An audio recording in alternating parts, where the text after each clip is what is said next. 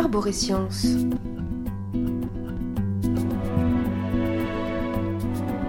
Les êtres qui nous ont conduits ici, ils communiquent au moyen de la gravité, non?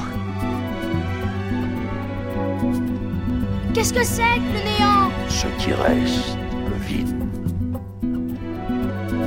Donc le message contient des instructions pour construire quelque chose, un, un moyen de transport. Arborescience. Art, Science nature, et pop culture.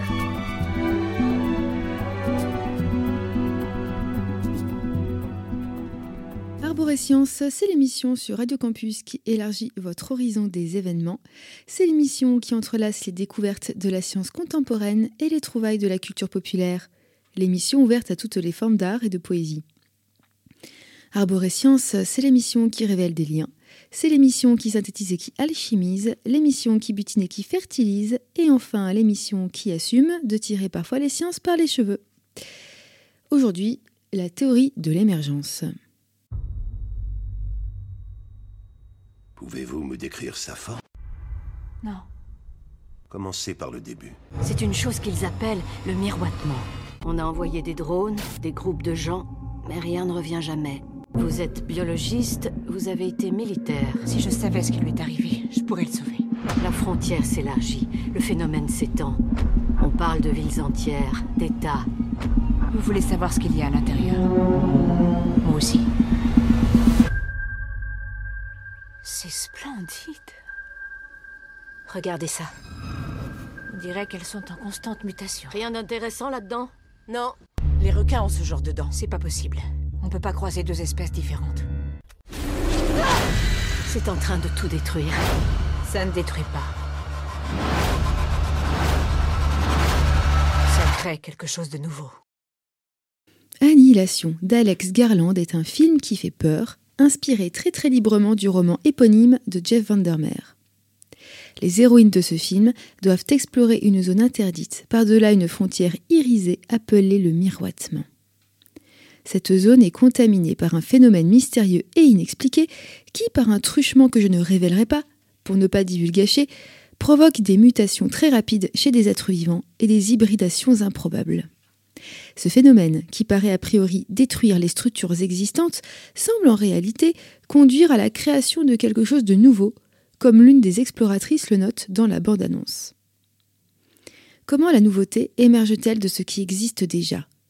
Comment de l'inédit peut-il se créer à partir de la combinaison d'éléments préexistants et déjà bien connus? Est-ce que la connaissance parfaite des éléments d'un système permet de connaître parfaitement les lois qui régissent leur combinaison? Nous posons là la question de l'émergence. Nous commencerons donc aujourd'hui notre exploration de la théorie de l'émergence, ce qui nous fournira quelques arguments pour répondre à une question profondément épistémologique. L'épistémologie, c'est à la fois l'étude critique des sciences et la science de la construction de la connaissance. Cette question est Existe-t-il une loi fondamentale de laquelle tout découlerait? Une loi qui nous permettrait de cerner d'une seule formule l'ensemble des lois qui régissent la diversité des phénomènes qui s'offrent à nos yeux. Ou bien n'existe-t-il rien de tel? Et alors l'univers ressemble à un arlequin, à une famille de poupées gigognes qui sont toutes différentes, des poupées russes carnavalesques. Avec la théorie du chaos, lors de la première émission, nous avons commencé à entrevoir la façon dont la complexité peut émerger de la simplicité. Nous y reviendrons rapidement, ce qui mènera vers une définition de l'émergence. Nous verrons ensuite comment l'émergence embrasse les deux autres grandes théories de la physique contemporaine, la théorie de la relativité générale et la physique quantique. Nous constaterons enfin comment l'émergence bouleverse les fondements réductionnistes de notre science et ouvre la voie vers un tout nouveau paysage scientifique et philosophique. Un paysage impressionniste. Commençons par quelques rappels sur la théorie du chaos qui vont nous mener spontanément vers l'idée d'émergence. Le chaos, au sens de théorie du chaos, n'est pas synonyme d'aléatoire ou de désordre. Il désigne le comportement imprévisible qui caractérise notamment les systèmes complexes, donc les systèmes ordonnés comme les êtres vivants. Les systèmes chaotiques manifestent une extrême sensibilité aux conditions initiales. C'est l'effet papillon. Dans ces systèmes, une cause minuscule peut engendrer des effets énormes. Ces systèmes ont un autre point commun. Ils influencent leur propre comportement. Cette rétroaction se traduit mathématiquement par des solutions qui ne peuvent être qu'approximatives, obtenues par itération. C'est le cas par exemple des équations de Newton. Si seulement deux corps gravitent l'un autour de l'autre, tout est réglé et prévisible comme une horloge. Mais dès qu'un troisième corps intervient, le chaos s'invite. Ainsi, les comportements de la météo, de l'économie, des populations peuvent être éclairés, mais jamais prédits. Pour le physicien John Gribin, les phénomènes les plus complexes et les plus intéressants se situent à l'extrême bord du chaos, juste avant que l'ordre ne soit détruit. C'est à cet extrême bord que l'on observe des régularités originales, des mélodies inédites. Si la propension d'un système au chaos est trop grande, il se disloque et l'ordre observable est détruit. En revanche, sans chaos, il ne se passe rien. Cet extrême bord du chaos voit apparaître des lois qui lui sont propres. Des lois émergentes, communes au système complexe. Cela peut sembler contradictoire, mais les lois de la complexité semblent universelles, alors même que la complexité est justement synonyme de diversité. Pourtant, on retrouve bien des schémas communs à ces systèmes chaotiques et complexes, aussi variés que les tremblements de terre, les fluctuations boursières, l'évolution et les extinctions des espèces. On retrouve à chaque fois un comportement dit en loi de puissance. Une loi de puissance, c'est une relation mathématique qui comporte une invariance d'échelle. Une invariance d'échelle, qu'est-ce que cela nous rappelle? Géométriquement, l'invariance d'échelle est une caractéristique des figures fractales. Les figures fractales manifestent la présence d'un système chaotique. Stuart Kaufman, de l'Institut de Santa Fe, a cherché à mesurer le rôle des réseaux dans l'apparition de ces lois de complexité, et en particulier dans le cadre de l'émergence de la vie. Dans son ouvrage Simplicité profonde, John Gribin évoque ses recherches en partant d'exemples extrêmement simples qui permettent déjà de voir émerger des lois de complexité. Un de ces exemples simples, un réseau d'ampoules. Les ampoules ne peuvent être qu'éteintes ou allumées. Le réseau est constitué de telle manière que les ampoules vont agir les unes sur les autres. On a rétroaction. Par exemple, l'extinction d'une ampoule va entraîner l'extinction des ampoules qui lui sont liées directement, etc. Il ne se passe rien d'intéressant lorsque le nombre de connexions est trop faible entre les ampoules. Le système devient vite inerte. En revanche, passé un certain seuil de connexion, un comportement nouveau émerge. Un réseau constitué de n ampoules avec deux états possibles, éteintes ou allumées, présentera 2 puissance n états possibles. Pour 100 ampoules, cela fait 2 puissance 100, c'est-à-dire environ 10 puissance 30 états possibles, c'est-à-dire environ 1000 milliards, 2 milliards, 2 milliards d'états possibles. C'est un nombre absurdement grand, mais Kaufmann et ses collègues ne se sont pas laissés démonter. Ils restaient persuadés qu'ils pouvaient trouver des structures stables reposant sur des lois simples. En effet, même si le nombre d'états de ce genre de système est monstrueusement élevé, quel que soit son état initial, le système finit par se stabiliser dans une structure constituée d'états successifs se répétant à l'infini de façon cyclique. Cela dit, ce cycle peut être tellement long qu'on ne pourra pas assister à une répétition de celui-ci avant la fin de vie de l'univers. Pour nos ampoules en réseau, cela correspondrait à des cycles où l'on verrait se répéter des dessins d'allumage et d'extinction à l'infini. Le temps entre deux répétitions peut être court et observable facilement pour nous. Ce temps peut aussi être extrêmement long, tellement long qu'il dépasse la durée de vie de l'univers. Ainsi s'offrent à nos yeux des dessins toujours différents, inédits. Ces comportements surviennent lorsque le degré de connexion est suffisant, et ça marche sur le mode du tout ou rien. Quelques connexions en plus suffisent pour que le système bascule brutalement d'un comportement quasi inerte à un comportement complexe. On appelle cela une transition de phase. Nous pouvons ainsi définir une première dimension de la notion d'émergence. L'augmentation de la quantité, quand elle passe un certain seuil, engendre un changement qualitatif. Tout est plus que la somme des parties. More is different. Il ne s'agit toutefois pas de n'importe quelle quantité. La quantité qui nous intéresse est celle des connexions et des éléments connectés entre eux. Une grande quantité d'éléments juxtaposés, sans relation entre eux, n'engendre pas de complexité. Pour Kaufmann, ce type de modèle, comme celui des ampoules, permet d'éclairer à la fois la façon dont la vie est apparue et comment une cellule vivante fonctionne.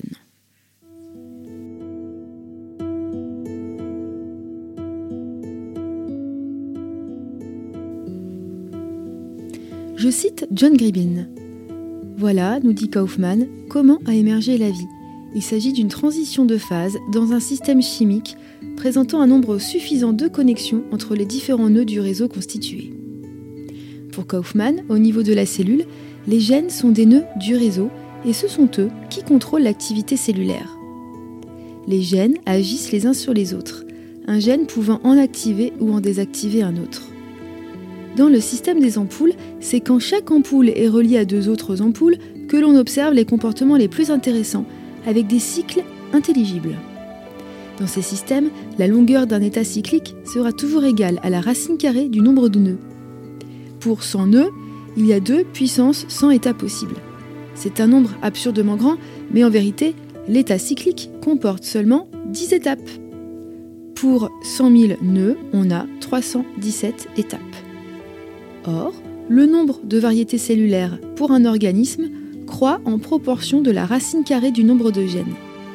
Il y a environ 200 types de cellules différentes chez l'être humain et il y a environ 200 états cycliques qui correspondent au réseau constitué de dizaines de milliers de gènes interagissant les uns avec les autres d'une manière comparable à nos ampoules. Ces travaux sont encore inachevés, mais ils auraient tendance à montrer que des structures complexes et chaotiques comme nous, sont construites à partir de lois simples. Pour Kaufmann, nous sommes l'expression naturelle d'un ordre d'une profondeur supérieure. Mais comparaison est-elle raison? Les lois qui émergent de ces réseaux sont-elles indifférentes à la nature de leurs composants Et quid de la qualité des relations entre ces composants? La question est ouverte.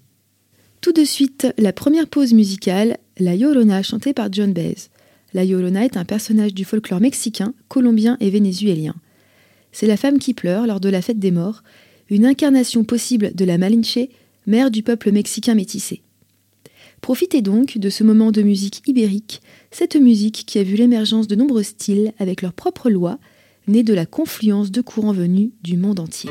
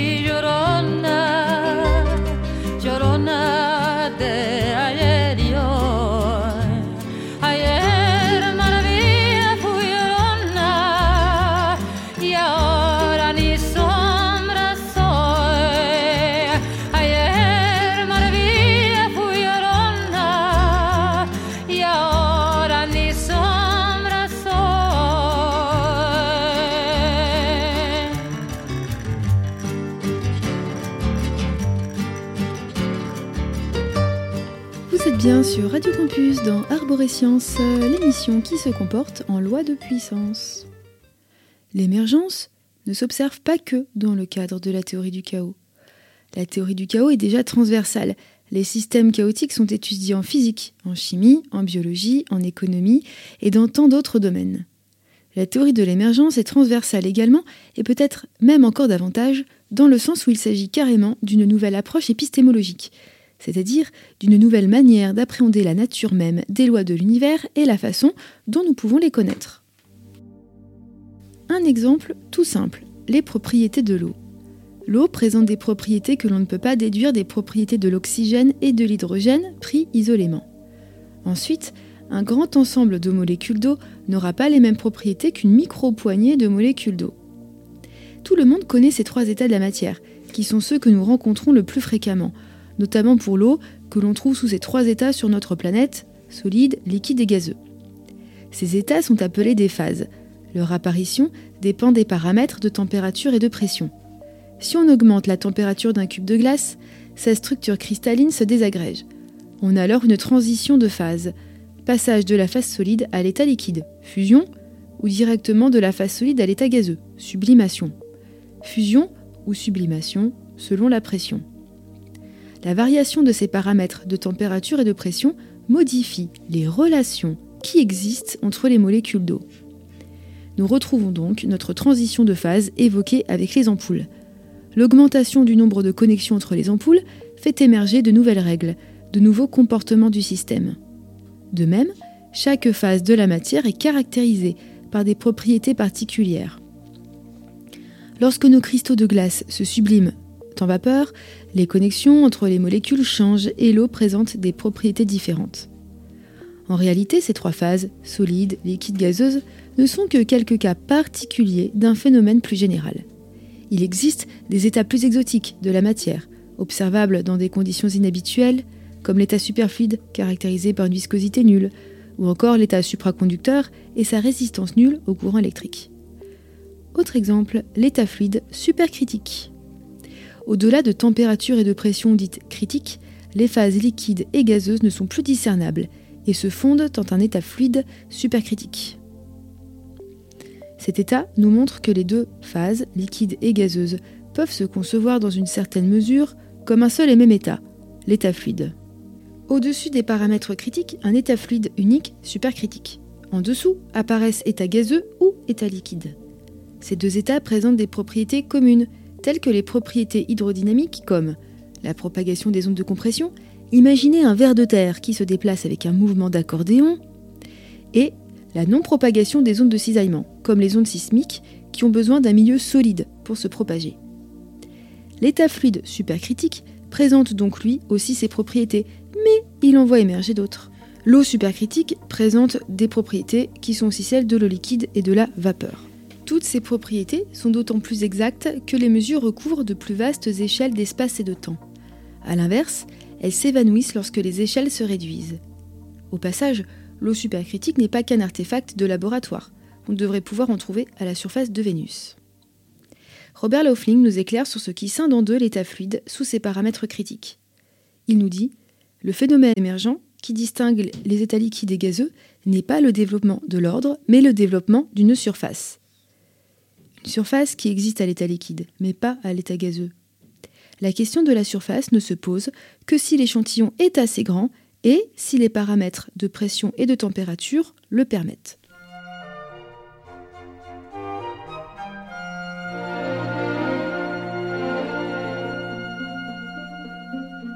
Pour illustrer un peu l'importance de l'échelle dans l'émergence de certains phénomènes, restons dans l'eau liquide et allons chez les Lilliputiens.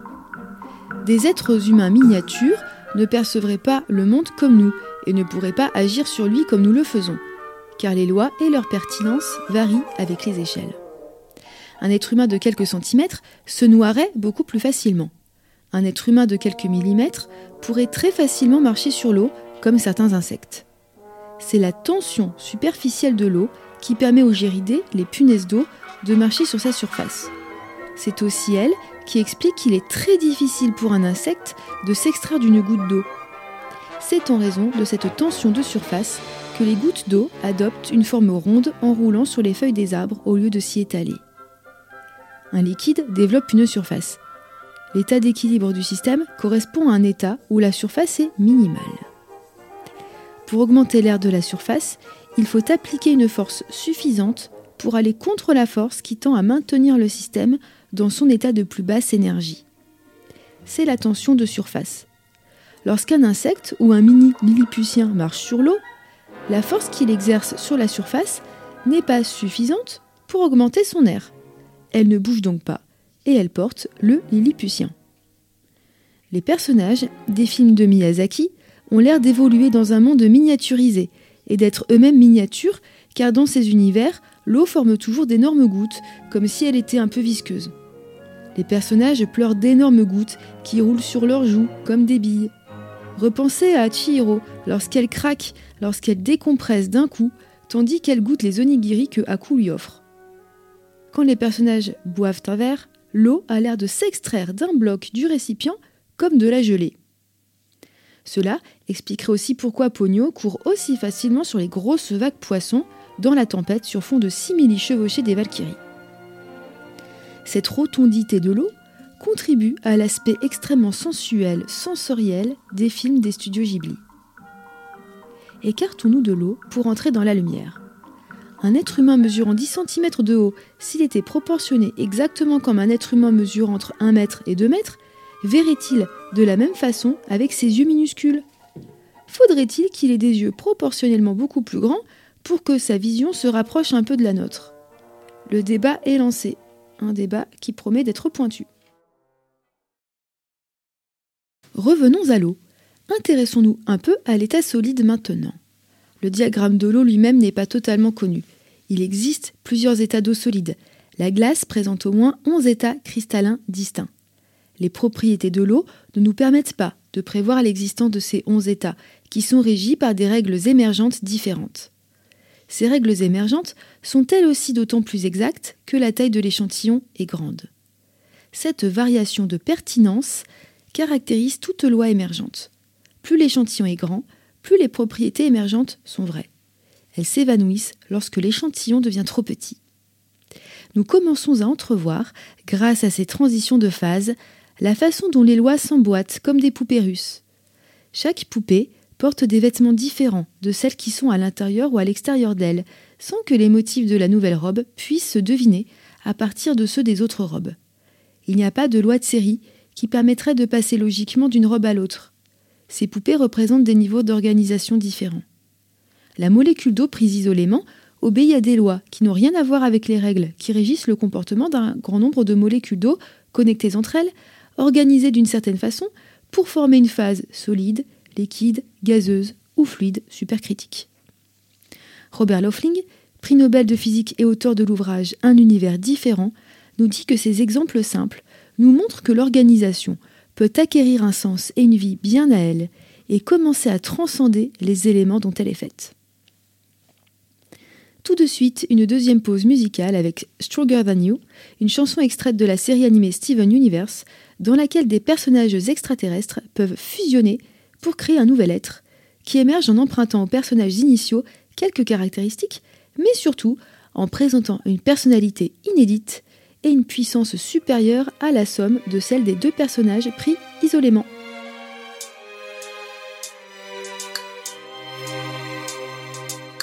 This is Garnet, back together. And I'm never going down at the hands of the likes of you because I'm so much better. And every part of me is saying, go get her. The two of us ain't gonna follow your rules. Come at me without any of your fancy tools. Let's go, just me and you. Let's go, just one on two. Go ahead and try and hit me if you're able. Can't you see that my relationship is stable? I can see you hate the way we intermingle. But I think you're just mad cause you're single. And you're not gonna stop what we made together. We are gonna stay like this forever. If you break us apart, we'll just come back you up. And we'll always be twice the gem that you are. I am a.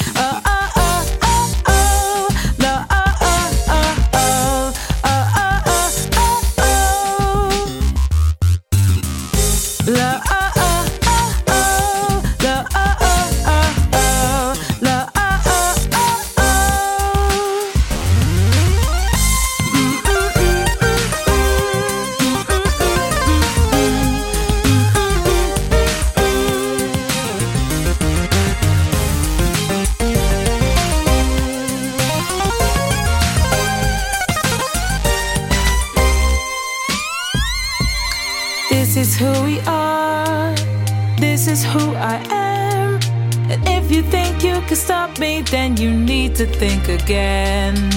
Cause I am a feeling, and I will never end. And I won't let you hurt my planet, and I won't let you hurt my friends. Go ahead and try and hit me if you're able. Can't you see that my relationship is stable? I know you think I'm not something you're afraid of. Cause you think that you've seen what I'm made of. But I am even more than the two of them. Everything they care about is what I am. Am their fury, I am their patience, I am a conversation. I am made.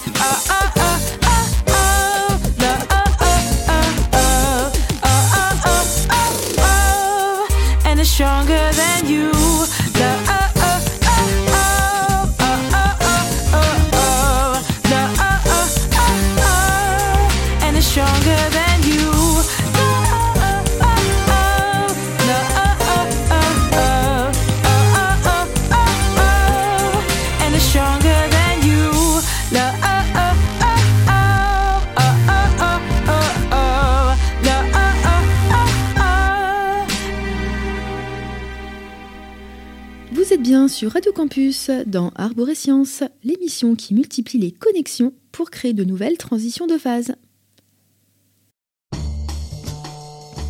En quoi cette théorie de l'émergence bouleverse-t-elle le paysage de la science?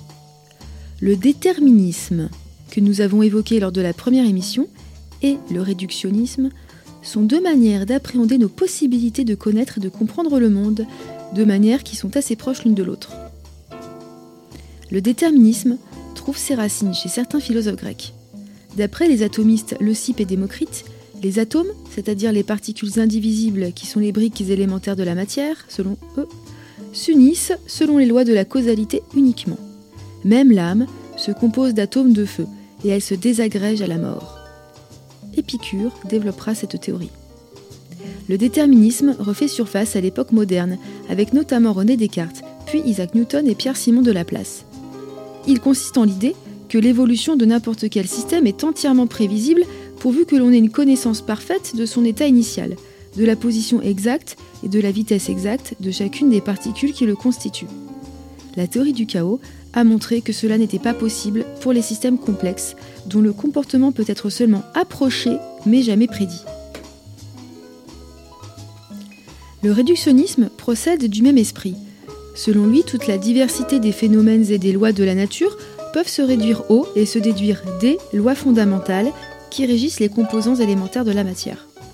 Cela signifierait que connaître parfaitement le comportement des particules élémentaires permettrait de connaître parfaitement le comportement des atomes, ce qui permettrait de connaître parfaitement le comportement des molécules, ce qui permettrait de connaître parfaitement le comportement des cellules, et cela suffirait pour connaître parfaitement le fonctionnement d'un corps, puis les méandres du psychisme. Le réductionnisme suppose l'existence d'une loi fondamentale qui permettrait de connaître toutes les autres, qui ne seraient que ses dérivés. La combinaison d'un déterminisme et d'un réductionnisme extrême conduirait par exemple à considérer que le comportement des animaux, y compris des humains, est entièrement déterminé par les lois de la physique, de la chimie et de la biologie conçues comme une sorte de mécanique se résumant à la physique et à la chimie. C'était la conception que Descartes avait développée des animaux. Il les considérait comme de purs automates, l'être humain doté d'un esprit et d'un libre arbitre faisant figure, selon lui, d'exception dans le monde du vivant.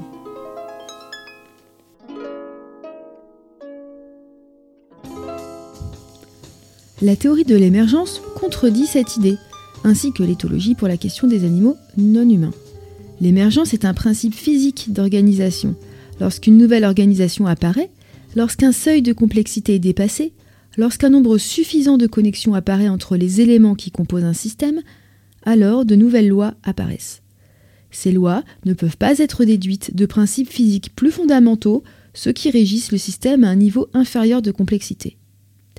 Chaque niveau d'organisation présente ses propres lois. Chaque loi de la nature est propre à un niveau d'organisation différent. Ainsi, en suivant l'émergence, il n'y aurait pas de vérité unique, de vérité ultime, il n'y aurait pas de loi plus fondamentale que les autres dont découleraient toutes les autres, à part peut-être le principe d'émergence lui-même. Dans son ouvrage Un univers différent, Robert Laughlin défend l'émergence et nous explique comment deux autres grandes théories de la physique contemporaine confirment cette idée, la physique quantique et la théorie de la relativité. La physique quantique tout d'abord. l'anomalie du corps noir et les spectres de ray ont conduit Max Planck à considérer que l'énergie ne se communique pas aux atomes de manière continue, mais par paquets d'énergie, les quanta. Ces paquets d'énergie, ces particules de lumière, sont nommés photons par Einstein. L'expérience des fentes de Young révèle le double aspect de la lumière, ondulatoire et corpusculaire. Louis de Broglie étend cette dualité aux particules de matière. Tout comme un photon, un proton ou un électron peuvent aussi se manifester à nous sous forme d'ondes ou sous forme de corpuscules. Niels Bohr crée alors son modèle de l'atome comme un noyau entouré d'un cortège d'électrons se mouvant sur plusieurs orbitales caractérisées par différents niveaux d'énergie quantifiés. Ces électrons, s'ils absorbent le quanta requis, peuvent se hausser sur une orbitale de plus haute énergie. Ce modèle est ensuite complété pour répondre à de nouvelles observations par l'introduction de nouveaux nombres quantiques sculptant des orbitales plus compliquées. Ces orbitales sont enfin décrites par les équations de Schrödinger et n'ont plus grand-chose de commun avec des orbites au sens newtonien. Ces orbitales englobent les espaces où l'électron a le plus de chances de se trouver, comme des sortes de nuages de probabilité. La théorie quantique rend obsolète la vision newtonienne de corpuscules sphériques et solides, puisque ces derniers n'existent que par une probabilité de présence décrite par les équations de Schrödinger. Les particules sont insaisissables et facétieuses. Le principe d'incertitude d'Eisenberg nous interdit de connaître simultanément la vitesse et la position d'une particule avec une précision satisfaisante. Plus on mesure l'une, plus l'autre nous échappe. Robert Laughlin compare les atomes à de petits fantômes éthérés, délocalisés. C'est l'agglomération de ces fantômes qui donne un sens à leur description newtonienne et non l'inverse. La rigidité d'un cristal émerge de l'agrégation des petits ectoplasmes, mais ne peut pas s'expliquer par l'évanescence de ces derniers. La rigidité nous conduit toutefois spontanément à concevoir les atomes comme des sphères newtoniennes. Robert Laughlin en conclut que ce sont les organisations qui créent les lois et non pas le contraire. Les parlements créent les lois, plus que les lois ne créent les parlements. La recherche de structures toujours plus fines a de plus déçu les espoirs réductionnistes de découvrir les briques élémentaires de la matière. Les particules ne s'assemblent pas comme des briques de Lego. Fridtjof Capra décrit ces petits êtres interpénétrés comme une matière fondamentalement intriquée, êtres qui consisteraient plus en des processus qu'en des objets. Heisenberg lui-même, dans son ouvrage Physics and Philosophy, dépeint l'univers comme une trame cosmique dont les caractéristiques sont déterminées par des principes collectifs. Je cite En physique moderne, le monde est maintenant divisé non en différents groupes d'objets, mais en différents groupes de connexions. Ce qui peut être distingué est la sorte de connexion qui est prédominante dans un certain phénomène. Le monde apparaît donc comme un tissu complexe d'événements dans lequel les connexions de diverses sortes se chevauchent partiellement ou se combinent, déterminant de cette manière la trame de l'ensemble. Ces principes collectifs sont des principes émergents. Le chevauchement et la combinaison de ces connexions engendrent des lois différentes.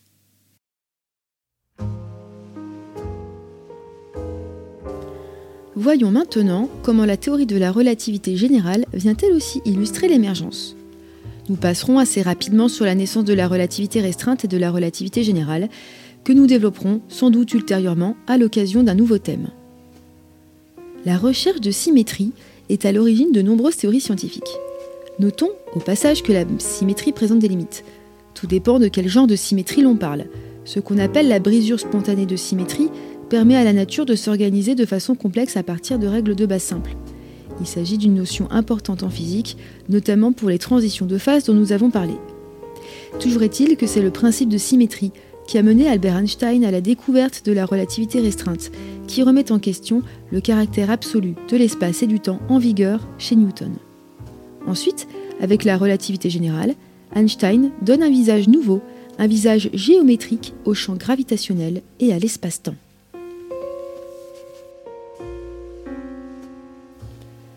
Cette théorie implique qu'un astre courbe l'espace-temps comme une orange courbe une nappe tendue, sauf que cette courbure se déploie dans une quatrième dimension spatiale d'un ordre de grandeur cosmologique que nous ne pouvons pas appréhender. La relativité générale prédit l'existence d'ondes gravitationnelles. Si par exemple deux corps massifs tournent en orbite rapprochés l'un autour de l'autre, des ondes gravitationnelles se propagent vers l'extérieur. Les observations ont corroboré cette prévision. Les interféromètres LIGO américains et Virgo européens ont détecté plusieurs salves d'ondes gravitationnelles depuis leur mise en service dans les années 2000.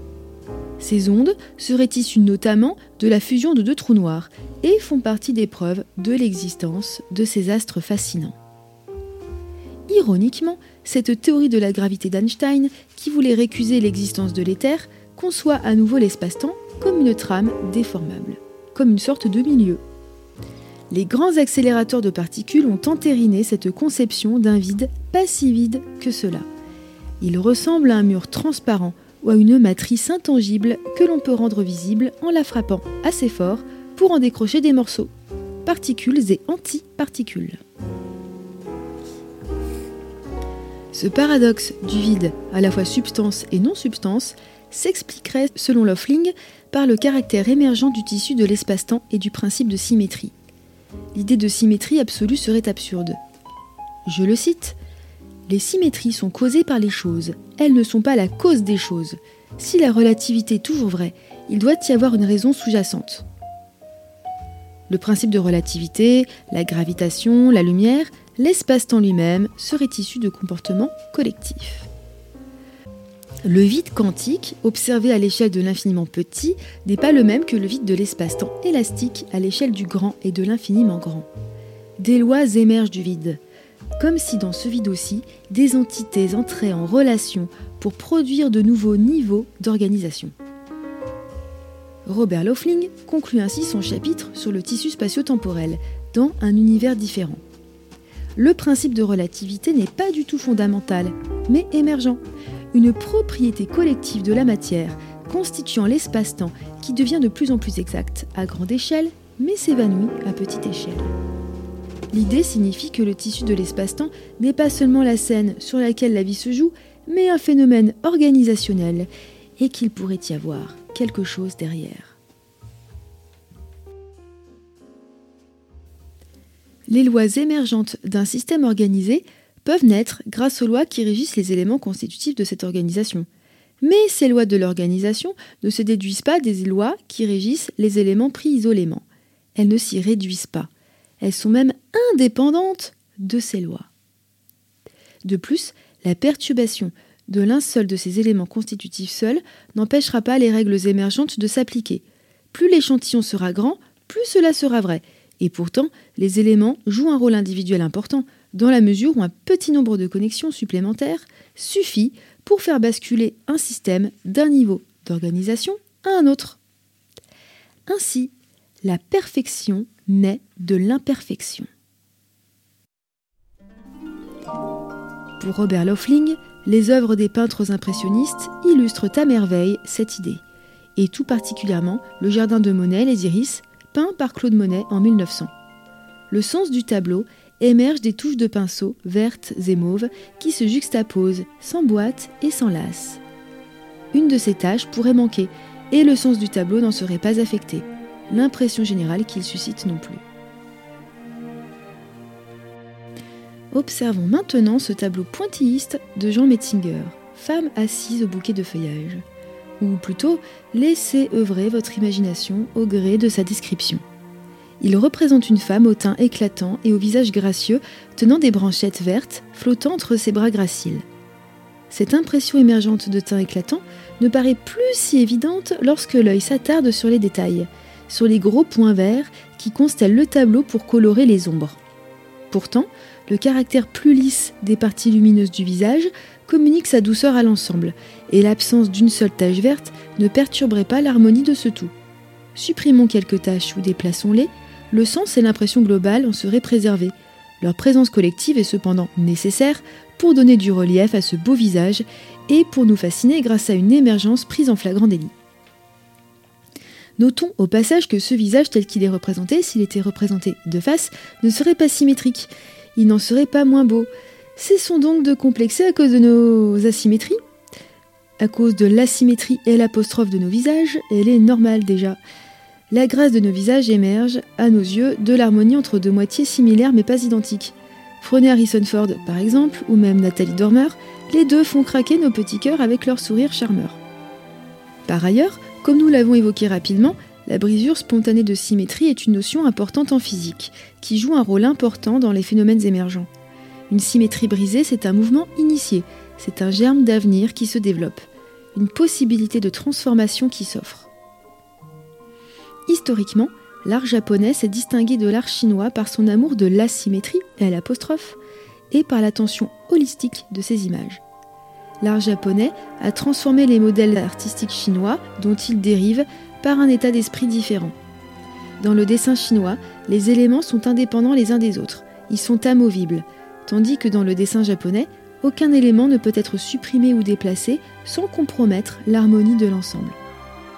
Cette harmonie résulte de la symétrie, elle apostrophe toujours, et de l'imperfection. La perfection n'émerge que par la relation qu'entretiennent entre eux tous les éléments indispensables de l'image. Dans son ouvrage L'art japonais, Johann Stanley Baker note que l'art imparfait attend quelqu'un. Un objet trop parfait, intimide et n'attend, n'a besoin de personne, en plus de paraître peu naturel. Mais revenons à nos taches vertes, sur ce charmant visage pointilliste, asymétrique et néanmoins harmonieux. Il s'agit d'une œuvre divisionniste. Le divisionnisme est un pointillisme particulier, apparu à la fin du XIXe siècle. L'idée des peintres divisionnistes était de faire émerger chez le regardeur une impression de couleurs vibrantes en juxtaposant des couleurs pures. Le charme de ces tableaux réside notamment dans ce qui se produit à la frontière de deux perceptions différentes, celle qui domine lorsque l'on s'approche du tableau et que les tâches sont bien distinctes, et nous offre toute la puissance de leur contraste, puis celle qui émerge lorsque l'on s'en éloigne, au point que les tâches se confondent presque, et que des formes lisses se dessinent, et que les teintes se transforment. Cette confusion des points est ce que l'on observe plus facilement chez le pointilliste sera, par exemple, les pixels étant plus petits. Tout de suite, une troisième pause musicale avec Nora Jones, Begin Again. Aborder un nouveau domaine d'organisation, c'est commencer une nouvelle exploration. Aborder une terre inconnue, c'est commencer encore.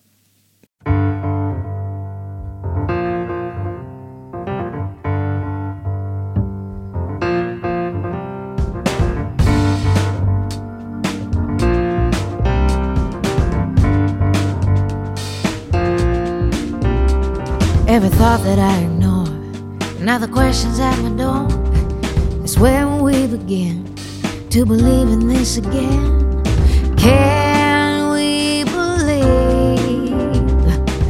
Can we believe?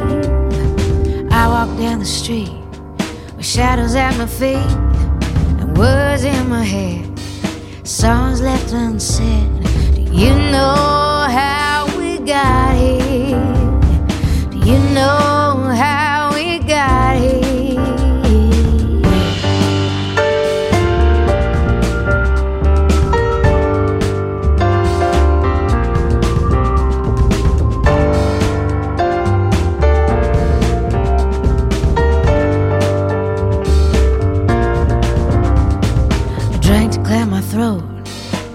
the words you wrote. I've said these words before, felt this break, close that door. Are you a stranger?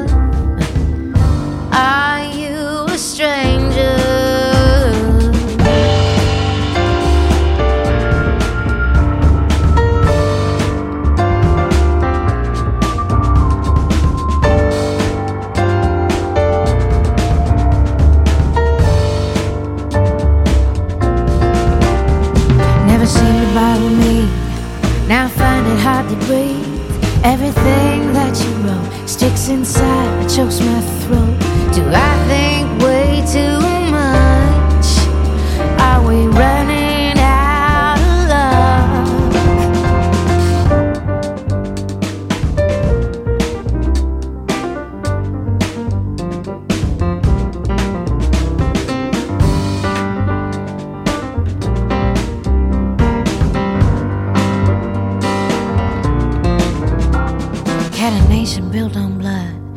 find his way out of the mud. Where the people at the top lose their way enough to stop. Can we begin again? Can we begin again? Can we begin again? Can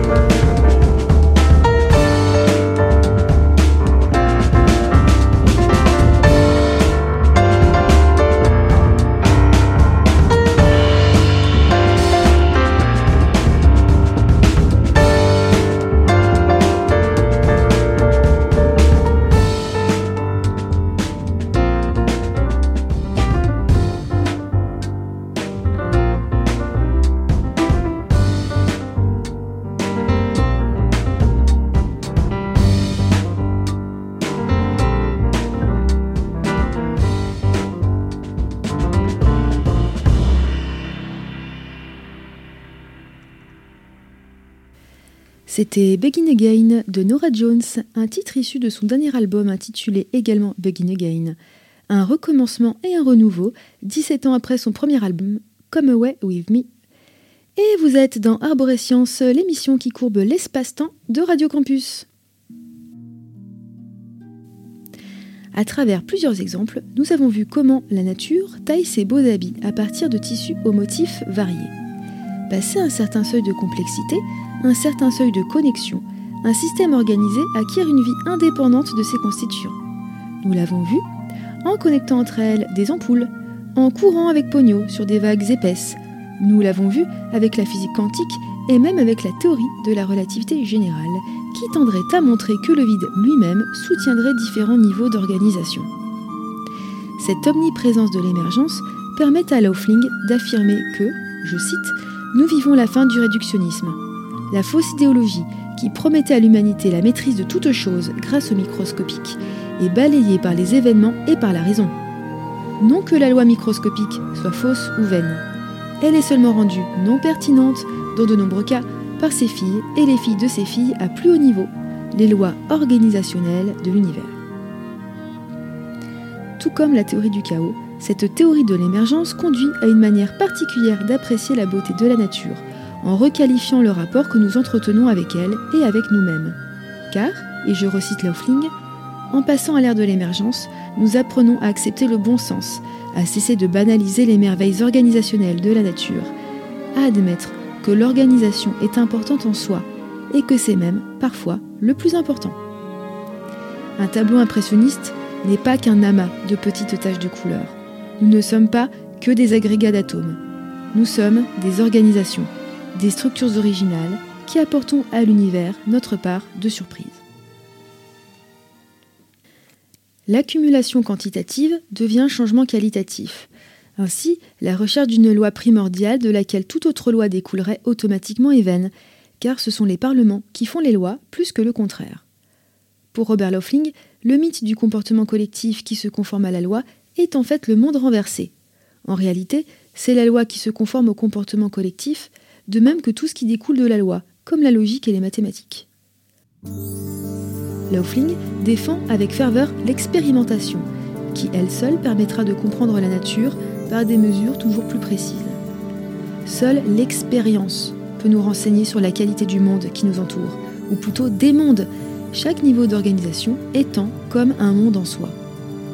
Cela nous offre des arguments en faveur de l'éclectisme. La maîtrise d'un domaine de connaissance ne mènera jamais par elle-même à la maîtrise des autres. Chaque domaine de connaissance porte ses propres enseignements et sa propre part de beauté. Les héroïnes d'annihilation découvrent une nouvelle organisation de l'environnement lorsqu'elles franchissent le miroitement. Une force qu'elles cherchent à démasquer agit sur les êtres vivants en les soumettant à de nouvelles règles. C'est une force obscure qui vient du dessus, de l'extérieur ou d'un niveau d'organisation supérieur, et qui agit sur la biosphère en contrecarrant les règles qui émergent de la biosphère elle-même.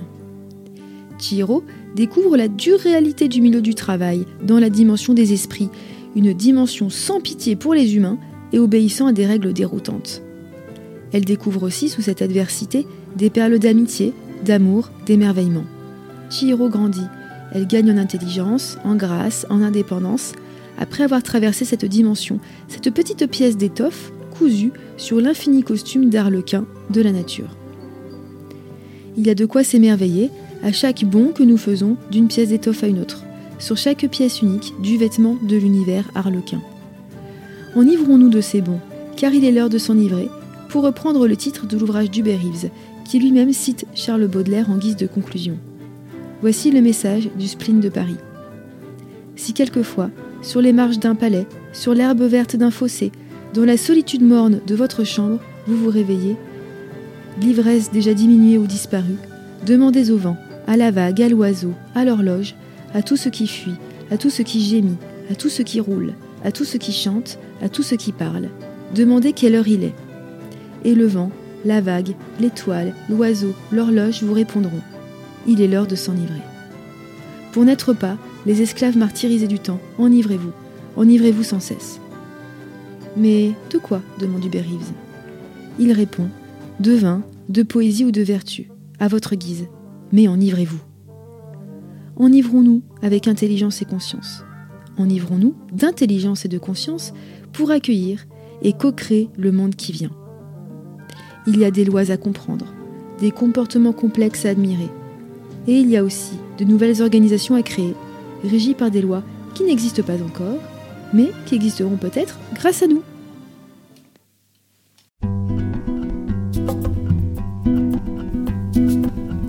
La prochaine émission prolongera notre exploration de l'émergence. Nous en préciserons certains principes et nous nous intéresserons à l'émergence du psychisme et de l'esprit créateur de culture entre biologie, neurosciences, psychologie des profondeurs, alchimie et magie pop. Nous soulèverons un paradoxe qui contribuera autant à enrichir notre approche des phénomènes psychologiques qu'à épaissir le mystère de leur apparition. Nous le ferons bien sûr en compagnie de grands scientifiques de notre époque, mais aussi avec plus de culture pop. Voici les ouvrages qui ont permis l'émergence de cet épisode. Un univers différent, édité chez Fayard 2005 de Robert Laughlin, prix Nobel de physique. Cet ouvrage est consacré entièrement à la théorie de l'émergence, scrutée dans le domaine des sciences physiques. John Gribin, Simplicité profonde, Le chaos, la complexité et l'émergence de la vie, un ouvrage de 2006 édité chez Flammarion. L'heure de s'enivrer, l'univers a-t-il un sens d'Hubert Reeves aux éditions Seuil, où il est question de pulsion de mort et de pulsion de vie, d'entropie et de complexité. Le dossier du magazine La Recherche numéro 405, datant de février 2007, dossier intitulé, intitulé Émergence, la théorie qui bouscule la physique. C'était il y a déjà 12 ans, ça ne nous rajeunit pas. À propos de la différence entre l'art chinois et l'art japonais, le livre L'art japonais de John Stanley Baker aux éditions Thames Hudson. N'hésitez pas à venir apporter votre contribution sur la page Facebook de l'émission si vous souhaitez approfondir le thème, apporter des références pop culturelles qui pourraient illustrer le sujet. C'était Arborescience sur Radio Campus Clermont-Ferrand à la prise de son Gabriel, à la conception, la rédaction, le montage et la présentation de cette émission, Morgane Grosdidier de Maton. Vous retrouverez les références musicales et bibliographiques de cet épisode sur la page Facebook de l'émission.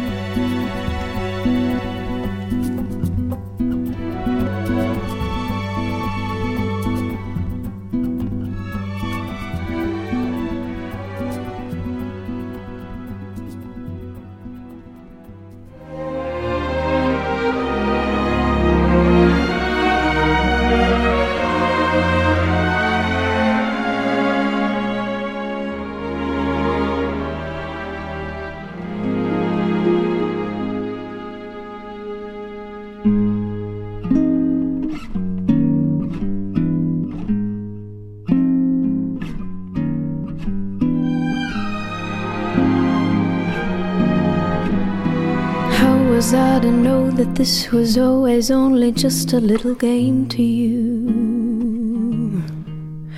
All the time I thought you gave your heart, I thought that I would do the same for you.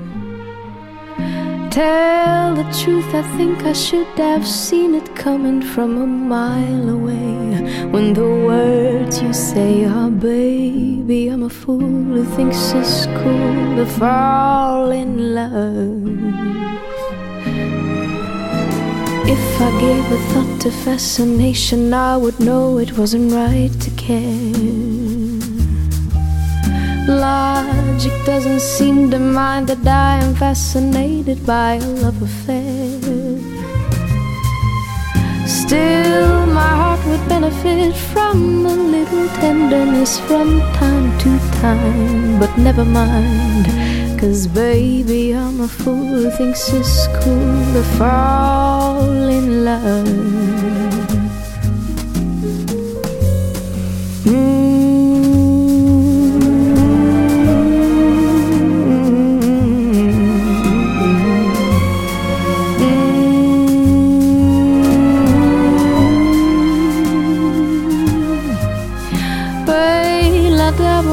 La da bo de la da la bo de da da bo bo de la da bo de la da da da da da da da da Maybe I should hold on just a moment and be sure it's not for vanity.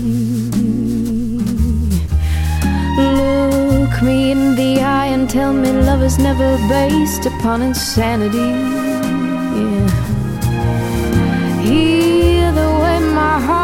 Beating, hurry up, the moment's fleeting. Kiss me now, don't ask me how. Baby, I'm a fool who thinks it's cool to fall. Baby, I'm a fool who thinks it's cool to fall. And I would never tell if you became a fool and fell in love.